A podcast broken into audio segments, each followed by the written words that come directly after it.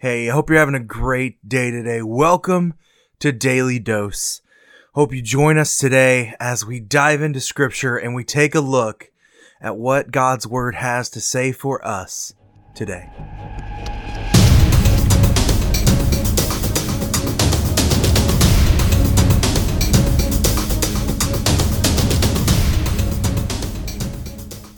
Hey, how are you doing today? It is November 7th, and welcome to Daily Dose. As I said last week, we're going to do something special on Sundays. And so today, we're going to dive further into this idea of the Reformation. Uh, but to do that, we're actually going to have to start about 150 years before Luther. I mentioned this man very quickly uh, in last week's episode about Luther and the posting of the thesis, but today uh, we could not begin to talk about the Reformation uh, with Luther without talking about John Huss or Jan Hus. Uh, and he's such an influential uh, pastor in Prague and in Czech and his ideals are so based on the same thing that Luther's was. Uh, and all in all, the only reason his ending came was because he trusted in the wrong people. You know, Proverbs 3, uh, verse 5 and 6 says, Trust in the Lord with all your heart and do not depend on your own understanding. Seek his will in all you do, and he will direct your path. And, and and John wasn't a stranger to Proverbs. John wasn't a stranger to anything, but uh, it was difficult, I think, for John Huss to be where uh, he was. And so uh, John was born in 1372 uh, in the town of Husinec, uh, which is in southern Bohemia. And so uh, his mother desired that he would become a priest. The problem was is that John was a relatively crazy child. He was uh, he was crazy. He didn't want anything to do with religion. He didn't want anything to do with uh, being a priest. He was more concerned with uh, living it up than he was with anything else. And so uh, it wasn't until later in his life when uh, John Huss needed a job, he actually got a job copying manuscripts of uh, of uh, uh, John Wycliffe's writing. And so, if you remember uh, John Wycliffe, Wycliffe was the uh, man who translated the Bible into English. And so, as he was reading this and as he was uh, transcribing all of these things from Wycliffe, he began to uh, change. He began to have an understanding of who God was. And, and so, uh, eventually, um, he would uh, he would study at the University of Prague and become ordained in 1402. And he would be appointed at Bethlehem Chapel, which is in Prague. Uh, but he would also serve on staff and he would teach at the University of Prague. Uh, and so uh, John Wycliffe's writings had begun reaching Prague around the early 1400s. He passed away in 1384 uh, in England, but these writings started showing up uh, around here mainly because Huss was copying them. Uh, and what was happening was as John Huss was rewriting the Bible in English, uh, he began to see inconsistencies with what the church was teaching and what uh, the Bible was actually saying. And uh, when these uh, essentially what had happened was these these Czech students were traveling to Oxford for uh, studies and returning, and they were bringing back a lot of Wycliffe's writings. And he uh, Huss began being drawn to the ideas of the, the this reformer of of Wycliffe um, and as this began to change Huss's preaching style, uh, Huss vigor- vigorously attacked the uh, the indiscretions that were happening within the Catholic Church. He was claiming that these priests are drunkards whose bellies growl with great drinking and are gluttons whose stomachs are overfilled until their double chins hang down.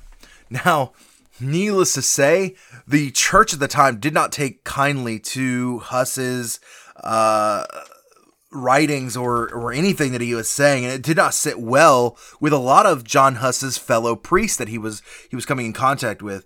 Uh, but to the people, he was a hero. They loved to hear his controversial preaching. People would throng to Prague, uh, to Bethlehem Chapel to hear John Huss preach.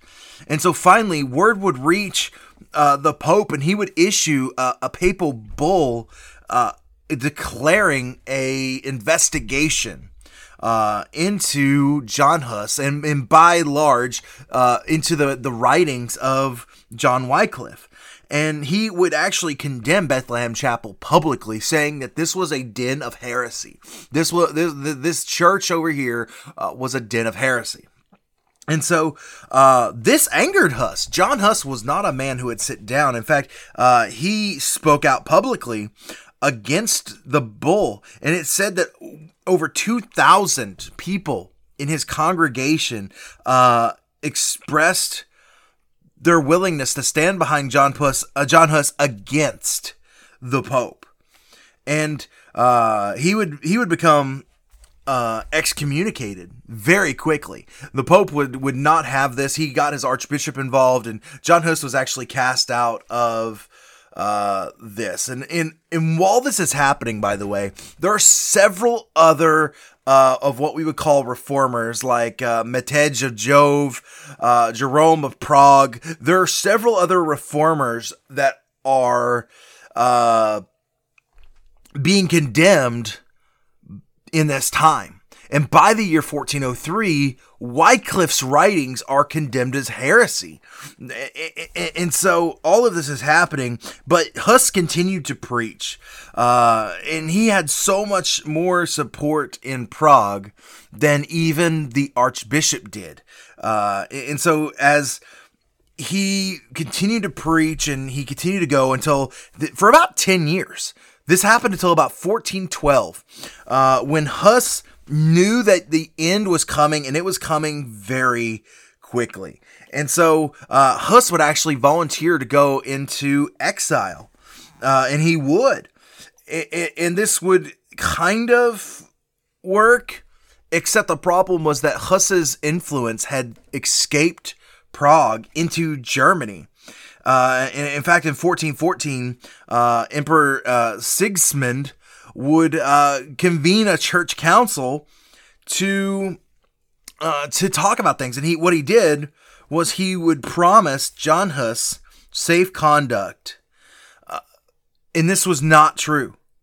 Uh, all of John Huss's friends warned him. He says, "Don't do this. Don't go. Uh, that he cannot be trusted. He cannot do this."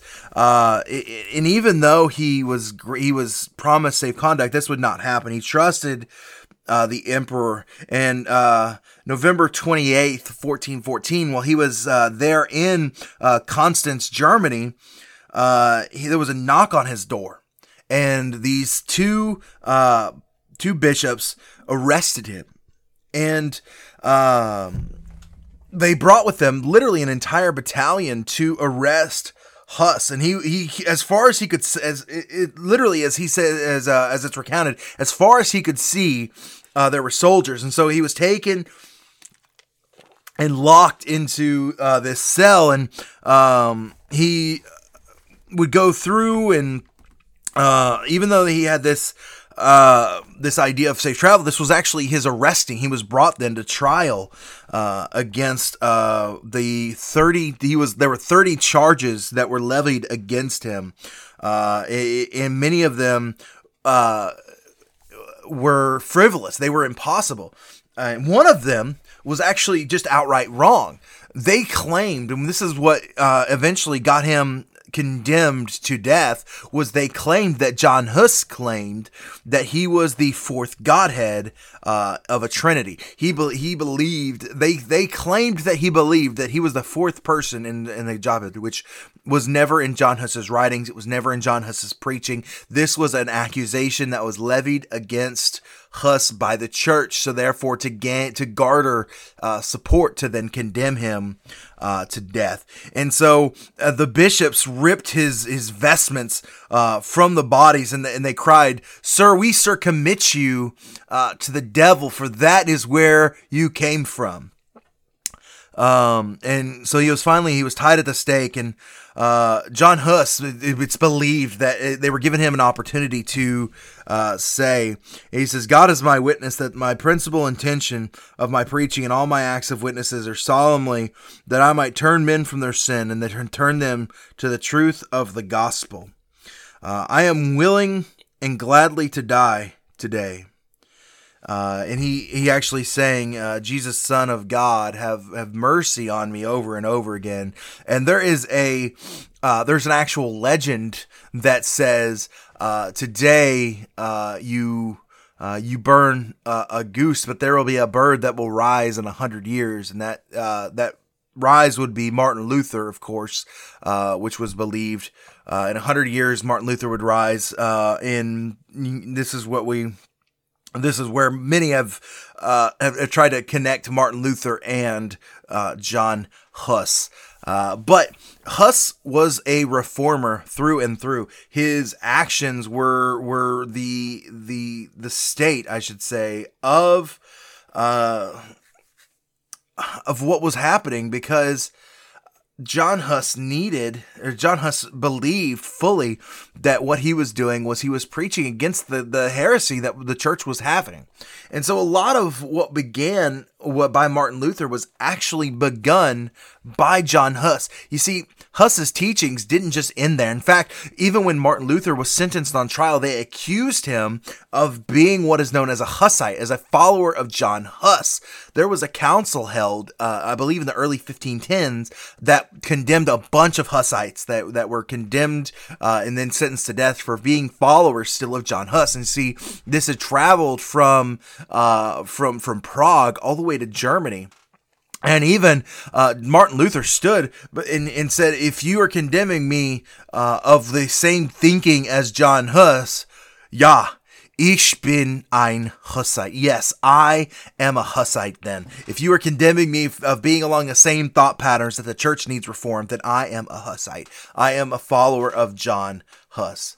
Uh, and so John Huss is a fantastic man of God. He's a fantastic reformer, and we see uh, that he was excommunicated. He was declared a heretic. He was uh, brought, there were so many things that were brought up against him. But our church would not be what it is today without the beginnings of John Huss. John Huss uh, would essentially what, what we attribute in church history. He was the one that laid the logs and the kindling that Martin Luther then set the fire to. Uh, it was not Luther alone, but it was the workings of all of these uh, great men of history Jerome of Prague, uh, the uh, uh, Matej of G- uh, uh, these reformers laid this firewood so that when Martin Luther would nail his 95 Thesis to the door of the church, reform would take fire. Uh, and this is where we talk about this, and this is where we go about this. So I hope you've enjoyed learning more about John Huss today. Uh, I can't wait. We'll continue Daily Dose uh, tomorrow. I will see you all tomorrow.